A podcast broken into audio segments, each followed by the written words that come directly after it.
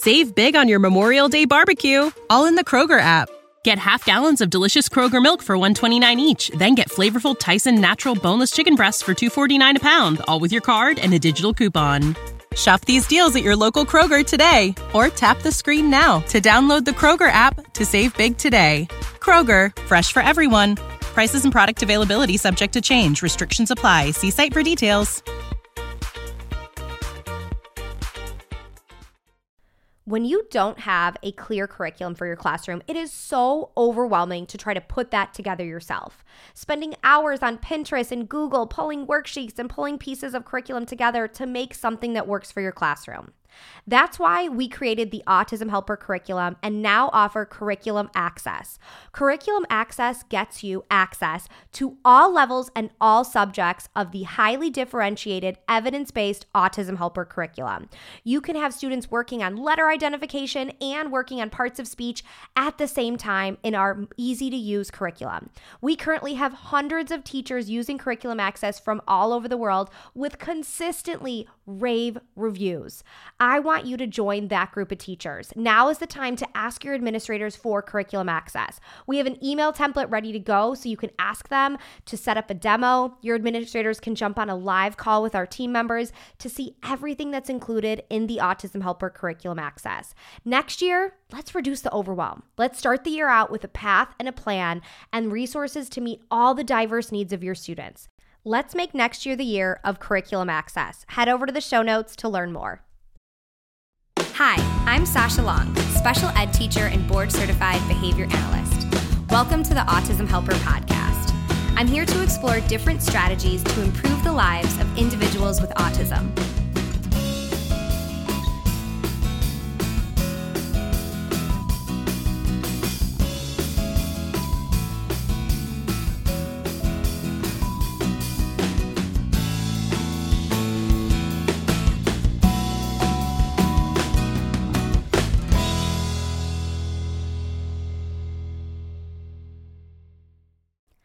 Welcome back to the Autism Helper Podcast. Today we are continuing on with our frequently asked question episodes, and we'll be talking about behavior. This is probably the most highly anticipated of the frequently asked question episode because these are the questions that I get the most. I, by far, get the most questions on behavior. This is the topic I am asked to talk about the most. These are the things I get the most comments on. These are really the podcast episodes that I've done the most of are all on behavior. And I totally get it. When it comes to challenging behavior, this very quickly takes top priority. Your lesson plans, centers, staff training, all of that seems to kind of go out the window because this very pressing issue of managing these challenging behaviors and supporting these students just takes up all of your attention. So I understand why this is the most common and wanted thing to talk about. Now, I easily could have made a frequently asked question episode about behavior like 3 hours long because I get so many behavior questions. But I summarized them into some common themes that I get questions about, and then I'm gonna always refer back to answer number one because this is basically my most common answer I give. So let's start off with question number one. So I really often get questions about specific behaviors and how to approach them. So a question could be like, hey, I have a student that's spitting. What should I do? I have a student that's being aggressive towards peers. What should I do? What's a good replacement behavior for scratching? The student is scratching all the time. What's a replacement behavior for that? And with all of these types of questions, anything that touches on a specific behavior, my answer is going to consistently be, do an FBA, do a functional behavior assessment, and figure out what's going on. Without knowing that child, without knowing the context, without knowing the circumstances, without knowing the setting events, without knowing other contributing factors, I cannot answer that question.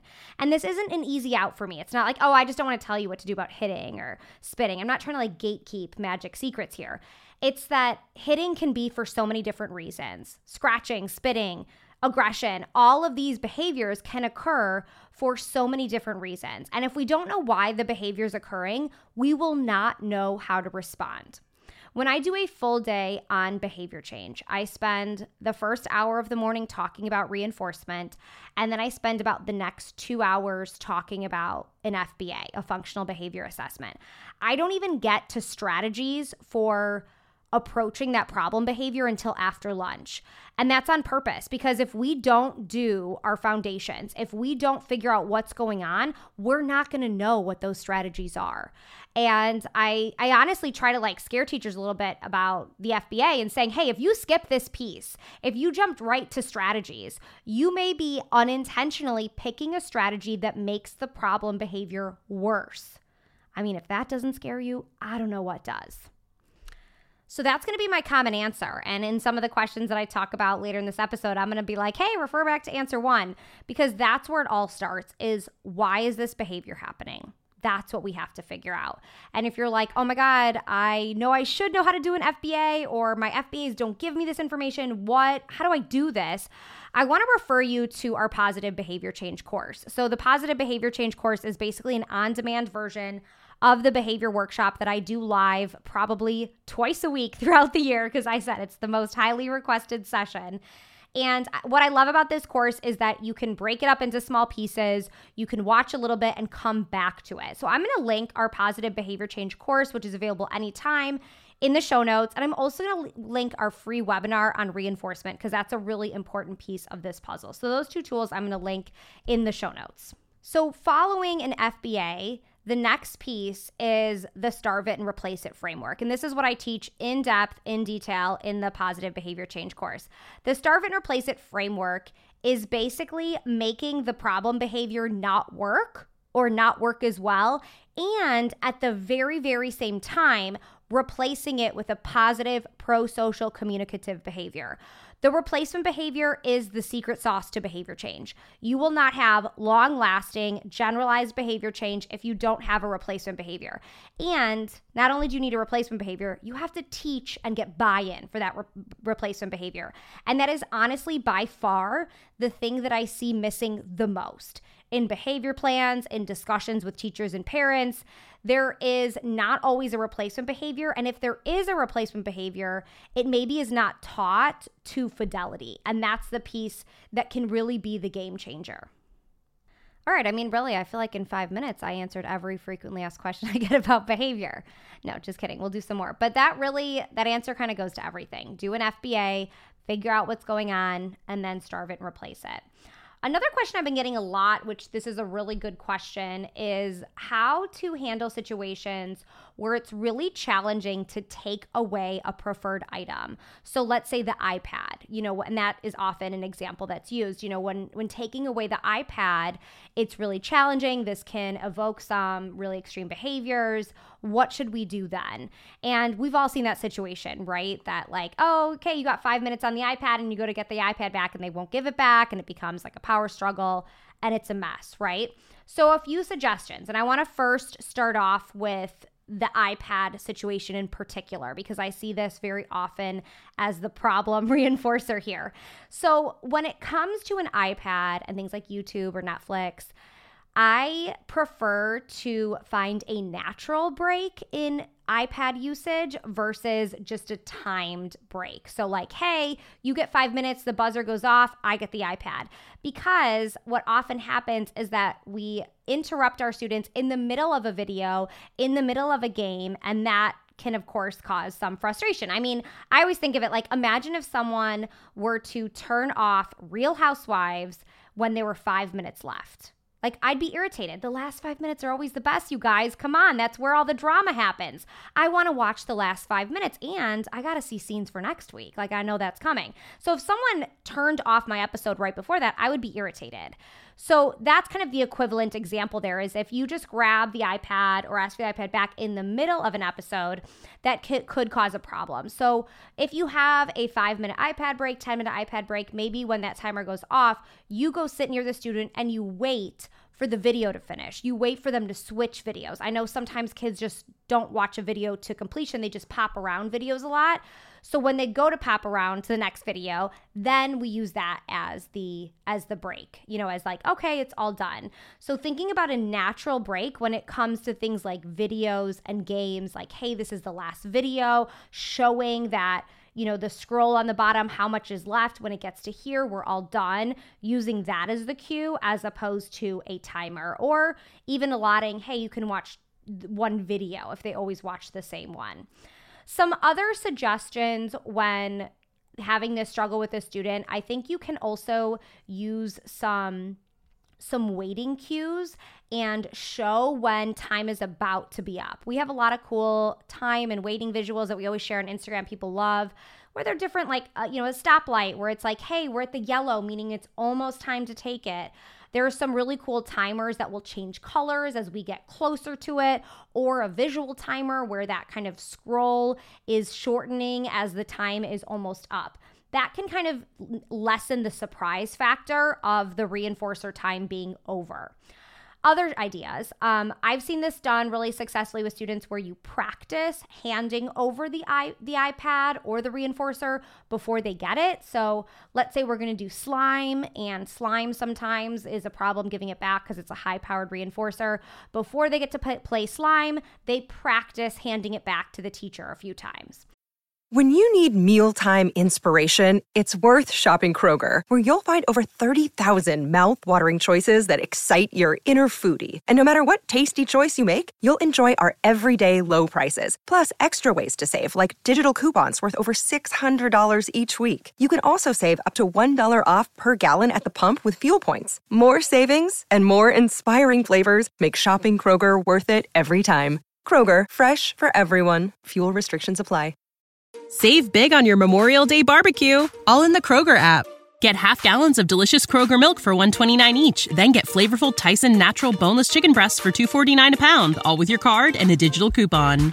Shop these deals at your local Kroger today, or tap the screen now to download the Kroger app to save big today. Kroger, fresh for everyone. Prices and product availability subject to change. Restrictions apply. See site for details. And then I think one of my favorite ideas here is that giving back the reinforcer item is kind of the first way that they earn it again. So whether you're using some type of token economy or something like that, hey, give me iPad and you're going to get your first token for earning your next iPad break. And we can also set this up successfully by going from that highly preferred activity to a medium preferred activity. So I don't want to go from something I love doing to something I hate doing, right? If I have to turn off my trashy reality shows to go fold laundry, that's going to be a hard thing for me to do, right? But if I'm turning off my trashy reality shows because I'm going out to dinner with my friends, oh, I'm going to something that I also like doing, right? Or I'm going to go cook dinner. I enjoy cooking dinner. Thinking about what are some medium preferred activities that you can transition to instead of going right to something that may be a little bit more challenging or more aversive. So let's stick with this iPad example. Let's say we were playing iPad time is over. Well, now we're going to go play a game, or we're going to go bounce on the trampoline, or we're going to go for a walk and get a drink of water. So we're doing something that is still reinforcing, still fun, before we maybe transition into something that is more challenging. So those are some suggestions that have worked really well for me. Another question I've been getting a lot recently is there a control function of behavior? So when I teach functions of behavior, I teach it in two ways. Behaviors are sensory, escape, attention, tangible, and those combinations. The other way we can look at behavior is that behavior is to get access to something or to get out of or away from something. So we're getting access to attention, to sensory input, to some type of toy or activity versus getting out of or away from that attention, getting out of an activity, things like that. So those are two perspectives to take when looking at functions of behavior. When teaching this, I sometimes get asked, hey, well, what about control? You know, we have sensory, we have escape, we have attention, we have tangible. My kid has a little bit of all of that. It seems like they just want to control. They just want to be the one in charge. They want to make those choices. They want to be the one saying what to do. They basically don't want to do anything I ask them to do. Now, to me, control really looks like a function that involves all of them, right? It's a little bit sensory. It seems a little bit escape, a little bit attention. And oftentimes behaviors do fall in multiple functions. I think the idea of thinking of behaviors just as attention seeking or just as escape maintained is really limiting. We use the same responses for multiple things. I scroll on social media to escape doing the household chores I need to get done.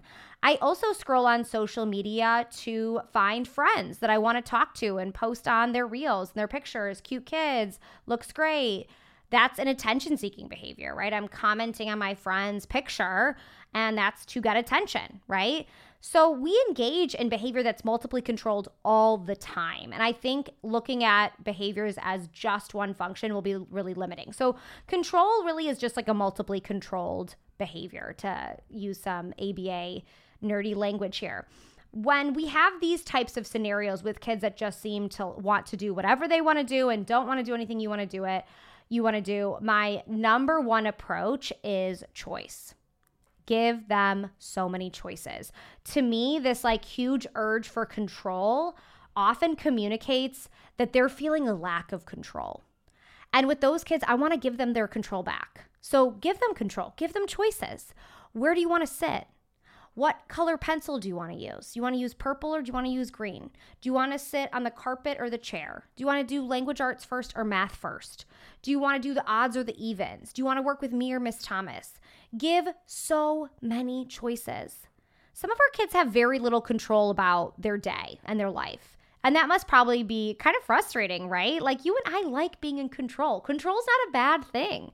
So give that student control. And in doing so, you may have to give up a little bit of your own control, right? If you're like, well, they can't do their work in green pen. Yes, they can. Who cares, right?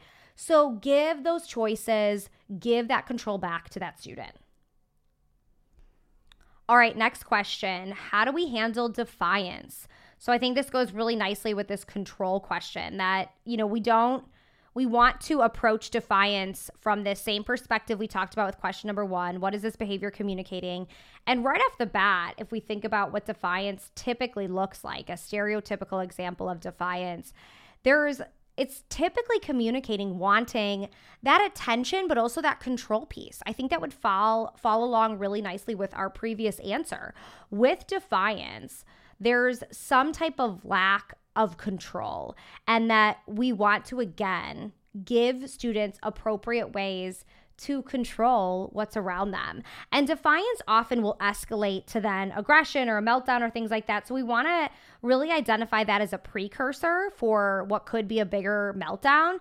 Offer coping strategies, offer choices, and make sure that we are proactively preventing this. Because sometimes when defiance does happen, we're stuck then in a power struggle, right? We've set a boundary, they've pushed that boundary, and now we're both trying to hold tight on our end of that imaginary rope, right? Like we're playing tug of war.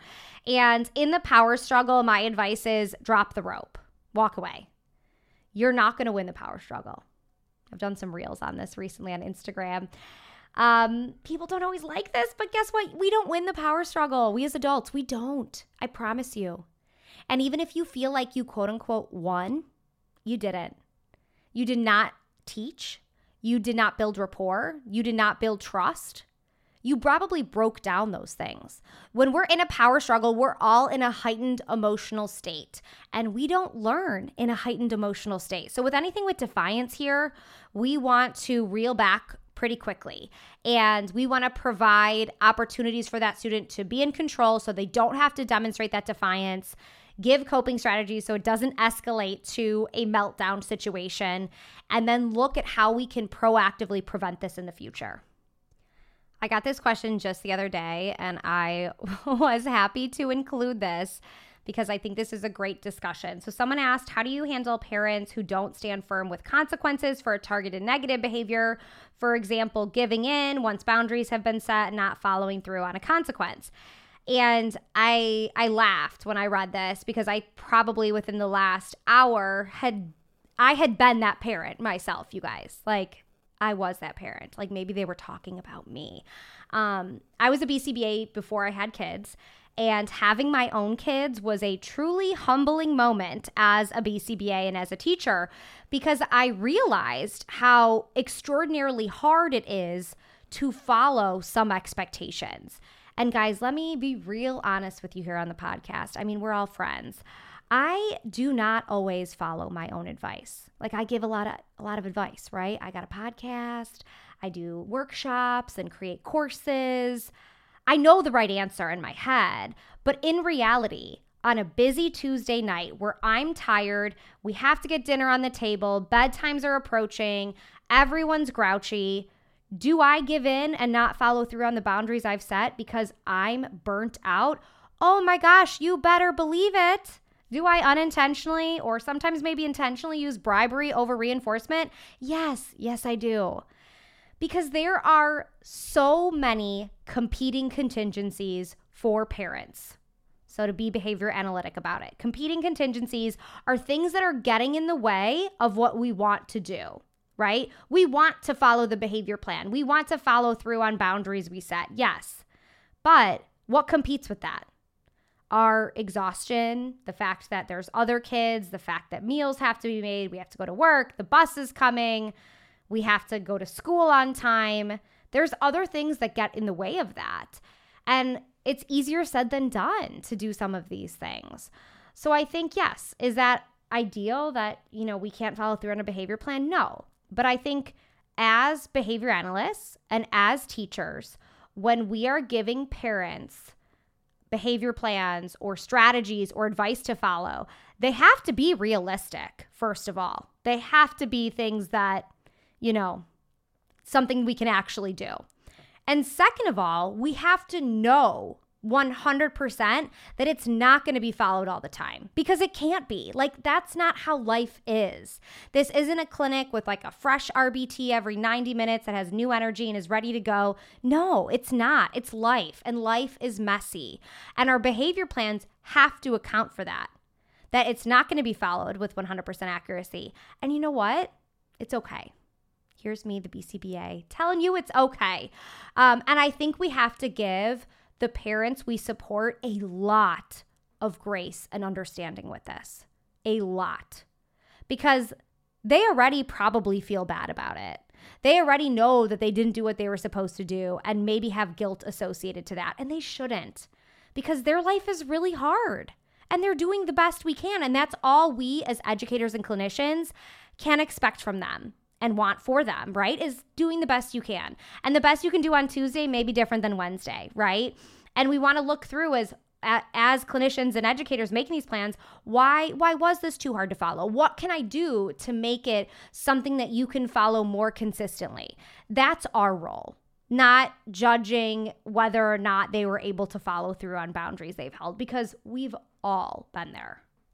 All right, last question before this episode is way too long. How to manage challenging behaviors and aggression with no para support. So that was all I got with the question, and I'm going to kind of take it two different directions. So if no para support, it could mean that there's literally no paras there. It's just the teachers. Or it could be that paras don't have buy-in. So let me touch on that one first. If the paras don't have buy-in, that should be the first step of your behavior plan, because the paras are on the front lines. They are the ones implementing this every day. If you don't have buy-in from your paraprofessionals, there is no point to writing that behavior plan. So get the buy-in. That means behavior skills training. That means really spending time building rapport, understanding what their competing contingencies are, what makes these behavior plans too hard to follow. Do they have 6 kids with them at gym? And no, they can't implement something on a 30-second interval? Yeah, right. Figure out that. Develop that rapport with those staff members and really figure out what's going on. That could be scenario 1. You don't have buy-in. Well, you got to get buy-in, because you're not going to get to the behavior plan if you don't. The second scenario could be that you literally have no para support. Like, there's no paras there, right? We are in a state of education and special education right now where schools across the country are chronically understaffed. And I used to say this like 5 years ago, that everyone was understaffed. And that's like hilarious that I said it 5 years ago, because now we're really understaffed, right? We're like going to Target and just like grabbing someone off the Target floor and being like, hey, will you work as a para? Please come here, work here. there are so few staff members available and applicants available. If you're an administrator, you know this. So if there's literally no para support, then whoever is creating that behavior plan or those tools, it has to be something that the teacher can implement in a busy, overcrowded classroom. And you want to really prioritize. We can't have a behavior plan for 5 kids in one gen ed classroom with one teacher. It's not going to happen. Prioritize the most extreme disruptive behaviors. Prioritize proactive antecedent-based interventions, because that's where we'll get the biggest wins, is just preventing the problem behaviors before they start. Once they start, it's kind of over, right? We're just in reaction mode, response mode. But if we can add in some really powerful antecedent-based interventions, those could be the biggest wins for that teacher. So looking at what's reasonable and what they can actually accomplish with being short-staffed. All right, look at that. Frequently asked questions on behavior in around 20 minutes. Refer back to answer number 1 is going to be my continuous answer. We want that FBA. We want that behavior plan that incorporates replacement behaviors.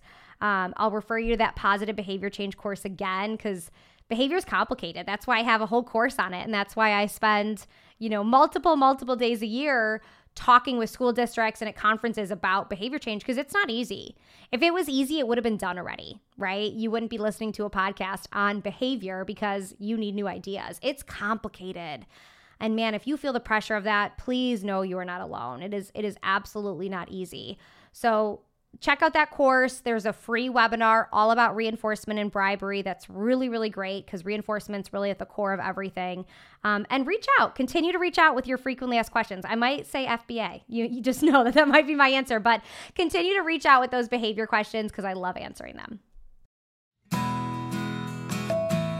Thanks for listening to the Autism Helper Podcast. If you liked what you heard and want to hear more, hit subscribe. It would mean a lot to me if you left some feedback. Whether I'm working one-on-one with a student, doing a podcast like this one, or presenting for a PD, my goal is always to provide as much value as I can. So your feedback really helps me make sure I'm doing just that. If you have other topics you'd like me to cover, leave in the feedback or message me on social media. You can follow me at The Autism Helper on Facebook, Instagram, YouTube, and Pinterest, or visit my website, theautismhelper.com. Thanks again for listening.